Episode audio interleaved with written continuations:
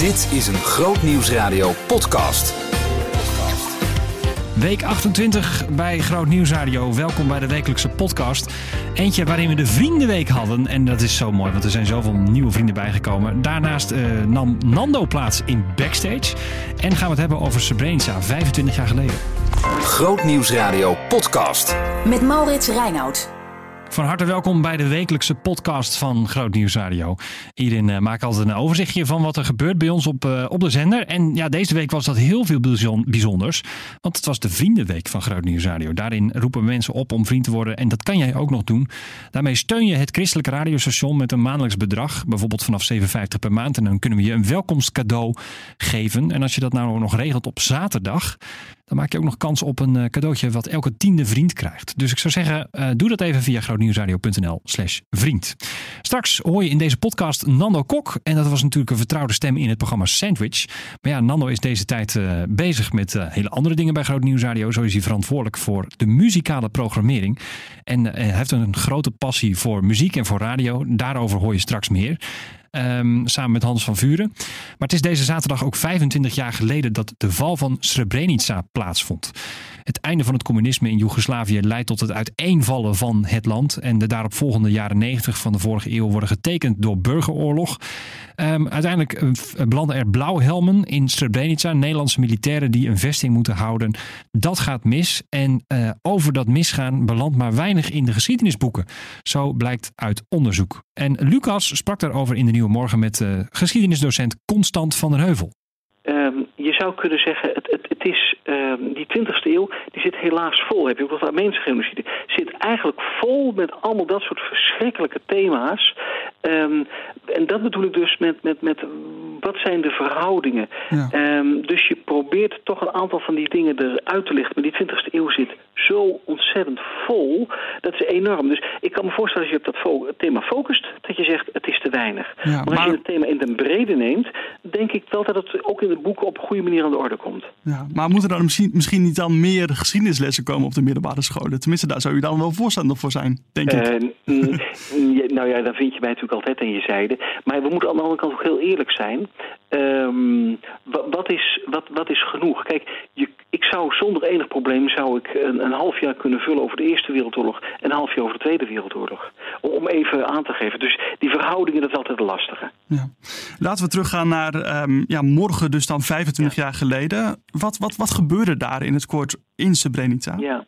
Nou, je moet je voorstellen, op die, die maandag 10 juli 1995 uh, zaten de Nederlanders eigenlijk al uh, behoorlijk in de problemen. Het, het Bosnisch-Servische leger onder leiding van generaal Mladic, dat, uh, dat naderde in vrij rap tempo.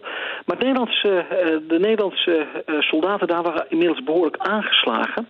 Dat had ermee te maken dat twee dagen ervoor hadden die, die Bosnisch-Servische strijdkrachten een Nederlandse observatiepost ingenomen. En toen die Nederlanders terugtrokken, toen probeerden moslimstrijders dat te voorkomen. En toen is er een handgranaat gegooid waarbij een Nederlands soldaat, Ravi van eh, kwam erbij om.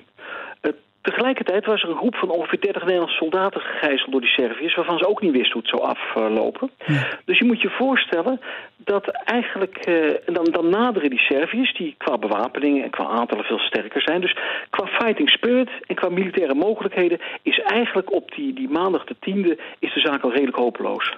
Ja, ja, ja. En uh, er wordt heel vaak gespro gesproken over ja, de, de, de Nederlandse betrokkenheid bij, bij deze missie. Wat, wat, wat is daar precies van terechtgekomen uiteindelijk van, van die missie van die Dutch Batters? Nou ja, dan moet je natuurlijk even kijken van, van, van wat, wat was je doel? En uh, in feite was het zo dat Dutchbed uh, kreeg eigenlijk de, de opdracht om uh, Srebrenica, een plek in, in het oosten van Bosnië, om die als een soort safe area om die te beschermen. Daar hadden dus allerlei moslims hadden daar, je zou kunnen zeggen, een veilige plek hadden ze gezocht. En de gedachte was dat de aanwezigheid van Nederlanders voldoende zou zijn om die mensen daar te, te beschermen. Uh, maar goed, uh, we weten dus inderdaad dat dat anders gelopen is. Dan moet ik wel één ding bijnoemen. En dat was dat vanuit Srebrenica waren er ook moslimmilities... die allerlei aanvallen op Serviërs weer deden... en daar soms gruwelijk tekeer gingen.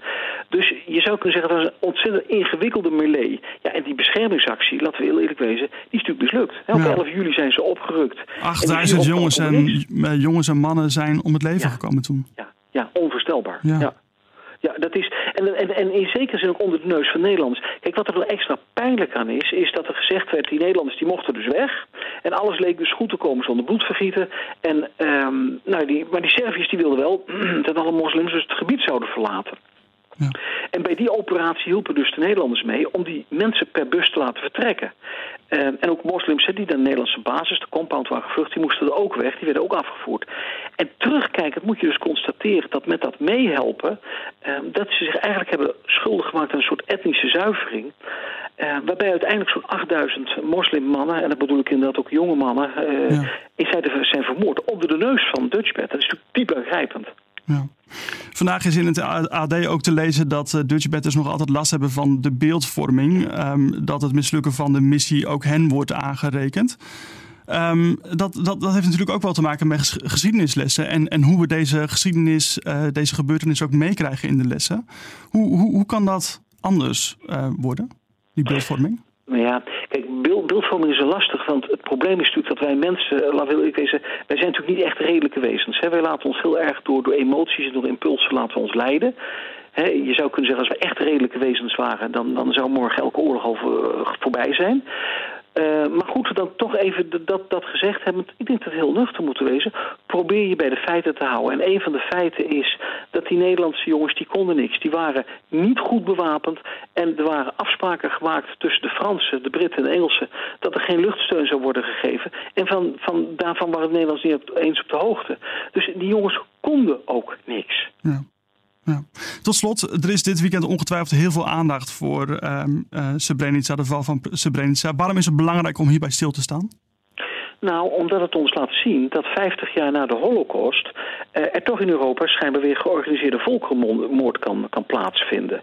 Kijk, schijnbaar zijn onze goede voornemens als, als mensheid uh, onvoldoende. We redden het niet. Ik, ik zou zeggen, en dat mag ik op Groot Nieuwsradio denk ik wel zeggen, we hebben verlossing van boven mijn hoofdletter uh, nodig. Ja. En misschien, om, om, om niet cynisch te worden, mag ik misschien iets voorlezen wat mij dan toch wel weer troost. Een klein stukje uit Jesaja 9, van de, en dan wil ik me graag voorlezen de herziende statenvertaling. En dat vind ik wel mooi. Er staat dan in vers 4... Ja, elke laars stampend met gedreun... iedere soldatenmantel, gewenteld in het bloed... zal verbrand worden. Voedsel voor het vuur, want een kind is ons geboren. Een zoon is ons gegeven.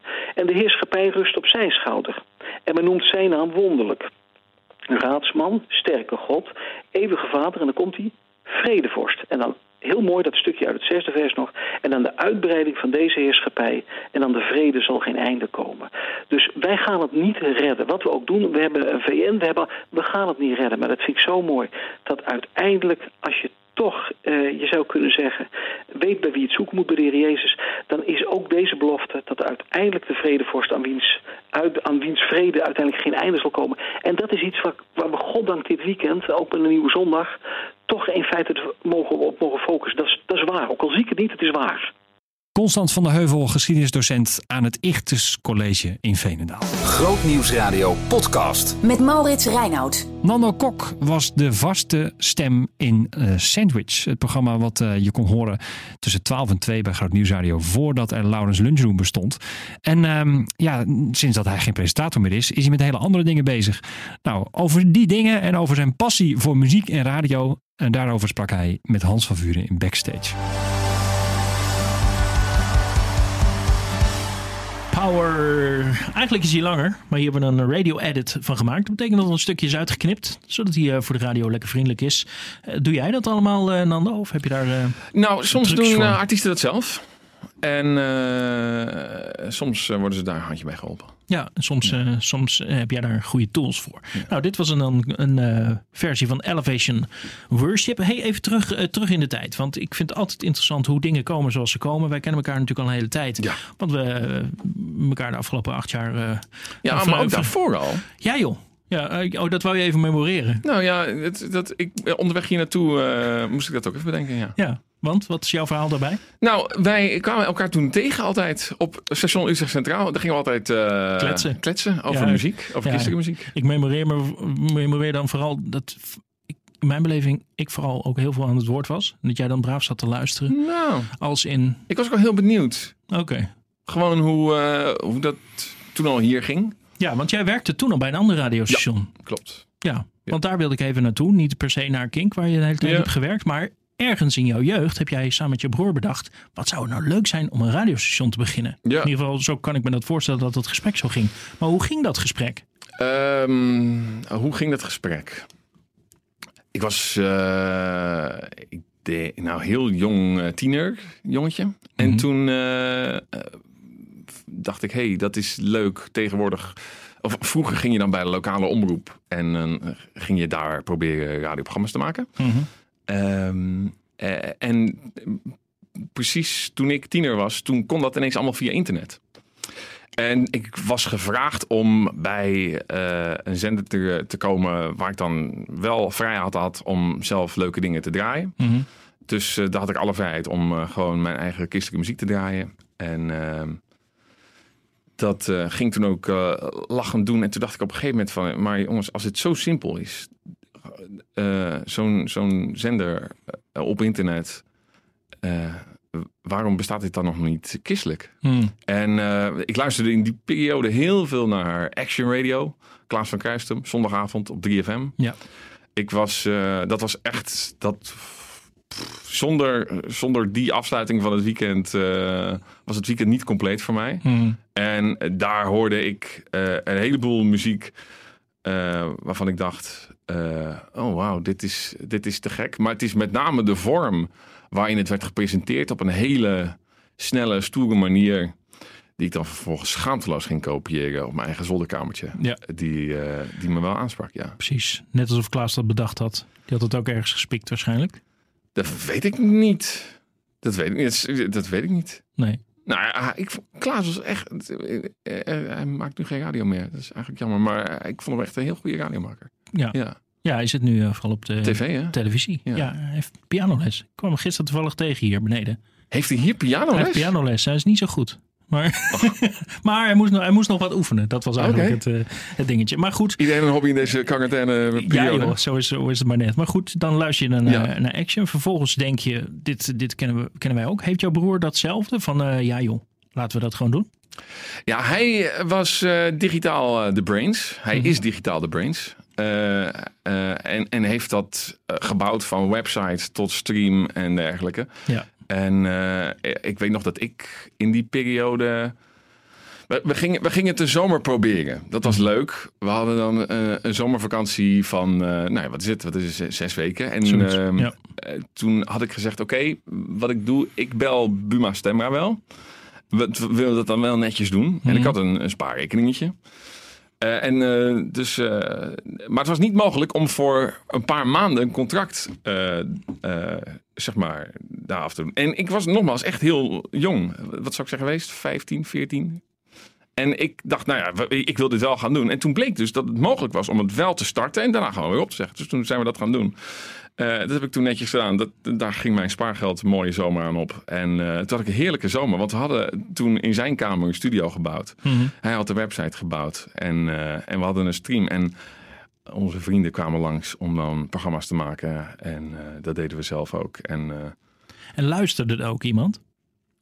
we gingen... Nou, toen had je nog MSN. Mhm. En, en iedereen die je kende, die voegde je gewoon toe. En die ging je dan gewoon spammen met linkjes. En, eh, en dus er luisterden mensen. Ja. Maar dat was, dat was gewoon de omgeving. En eh, mensen uit de kerk en, en dat soort eh, mensen, ja. Het station waar we het nu over hebben is, is uitgegroeid tot 7FM. Dat was Ja. begonnen natuurlijk als 7FM. Het is nu onderdeel van, van Groot Nieuws Radio. Ja. Had, jij dat, Nooit. had je dat ooit gedroomd? Nooit. Had je, Nee, jij dacht ook niet. echt dat het eh, klaar zou zijn na die ene zomer? Nou, eh, dat had ik. Nou ja, dat, ah, dat weet ik niet. Dat weet ik niet. Maar ik had nooit ge- ge- gedacht dat het A nu nog zou bestaan. B Hmm. dat we er nog zoveel tijd aan eh, kwijt zouden zijn. en, en C dat we er nog zoveel plezier van zouden hebben. Ja. En, en ook dat het gewoon. Eh, het, het, het aparte is dat eh, de muziek is door die jaren heen enorm veranderd. Eh, dat was een periode dat we heel erg fan waren van Zoe Girl. Wie niet? Ik nog steeds. Ja. nou, daar heb ik toch wel een klein beetje... Moeite mee gero- Nou ja, niet moeite, maar het is, ik weet niet of het de tand des tijds kan eh, doorstaan. Nee, precies. Maar goed, je kunt ook eh, genieten van dat wat was. Zeker, zeker, Zeker. ja. Maar goed, ja. in, in, een- bij een jongerenstation is het goed om steeds de nieuwe jongeren eh, Ja. aan te spreken. hey, maar dan heb je het over, o- over 7FM. Ehm, dat is nu ook onderdeel van je werk. Want je bent niet alleen muzieksamensteller van Groot Nieuws Radio, maar ook van eh Groot Nieuws Non-Stop en Seven. Ja. Vraagt dat echt heel veel van je tijd? Bij vrije Seven- tijd, wel. Vrije tijd? Ja, ik, ja ik, we, we hebben... ah, ah, Seven wordt eigenlijk gedaan door een groep zeer enthousiaste vrijwilligers... die heel enthousiast zijn over eh, christelijke muziek. ehm, maar wel muziek eh, eh, die in veel gevallen een stuk energieker is... en, en wat moderner in het gehoor klinkt. Mhm. Ik denk dat ik het zo netjes omschrijf. Ehm, en eh, ja, dus iedereen steekt daar zijn eigen tijd eh, in. Eh, ik ook. En bij mij zit daar een overlap in vanwege mijn functie. Oké. Hey, nu we het toch over 7FM hebben. Ik denk dat het leuk is, juist ook om in deze Vriendenweek even te benoemen dat zij hun eigen Vriendenweek eh, hebben. Ja, ja. Want joh, dat is een, even een dingetje. Wij lopen natuurlijk hier eh, de hele week te leuren met die cd van eh Rent Collective en Lef. Ja. Die zijn hartstikke cool. Iron Hated Post. Allemaal mooie dingen. Het boek van Thijs Jurike. Absoluut. Geef je op. Vooral ook grootnieuwsradio.nl schuine streep vriend. Doe dat nu. Maar je kunt ook vriend worden van 7FM. Dat is en zo. Dus eh, specifiek zeggen, jongens, wij hebben Hart voor Jongeren. Ja. En ehm, eh, wij vinden het leuk. Wij genieten van eh 7FM. Als Ja. je daar nu zit te luisteren, hoor je dit gesprek niet. Maar op een zeker moment kun je ook via de app lekker 7FM eh, horen en denken: ja, inderdaad, het klinkt wat anders, het is wat jonger. Maar je kunt daar vriend worden. Jij weet daar alles van. Ehm, het is eigenlijk. eigenlijk is het heel gek als ik zeg: eigenlijk is het hetzelfde, maar toch anders? Als in je support Groot Nieuws Radio, maar dan vooral even op het jongere vlak. Eh, ja, dus ik zou bijna zeggen, dan support je Groot Nieuws Radio eh, extra. Want ik zou zeggen, support Groot Nieuws Radio. Eh, dus word vriend van Groot Nieuws Radio. En, en, en als je het kan leiden en, en, en, en je hebt echt een, een, een zwak voor goede muziek, pak Seven er dan bij. En weet je, dit is. Vroeger gingen we met z'n allen naar Flevo. En dan zagen we daar de bandjes en de acts staan. Ja. Ehm, en, en, en vroeger hadden ze een, op radio een heel groot podium. Ja. Eh, en, en, en dat is er niet meer. Nee. Eh, Niet meer in die hoedanigheid als dat, als, als, hoedanigheid als dat het was. Jonge beentjes. Eh, Ja, nieuwe muziek, eh, eh, christelijke popmuziek. Dus ehm, eh, dat is sowieso eh, een, een, eh, een, een, een genre wat het, wat het zwaar heeft. Mhm. Heel veel van dat soort bands, acts. hebben, hebben gewoon het niet overleefd. Nee. Ze zijn er nog wel. en, ehm, en ze veranderen ook levens. Ja. En support dat. Dat zou mijn oproep zijn. Dat was Nando Kok, dus collega bij eh, Hans van Vuren in Backstage. Hele gesprek kun je natuurlijk terugluisteren, net als elke uitzending via grootnieuwsradio.nl slash gemist. Ehm, dit was de podcast voor deze week. Goed dat je luisterde. En ik zou zeggen, eh, blijf dat vooral doen. Ook volgende week. Heel eenvoudig. Je kunt je abonneren op deze podcast. Dan gaat het allemaal automatisch. Krijg hem vanzelf. En eh, word nog vriend hè, van Groot Nieuws Radio. Kan je heel eenvoudig regelen via grootnieuwsradio.nl slash vriend. Tot volgende week. Behoefte aan meer? Grootnieuwsradio.nl slash podcast.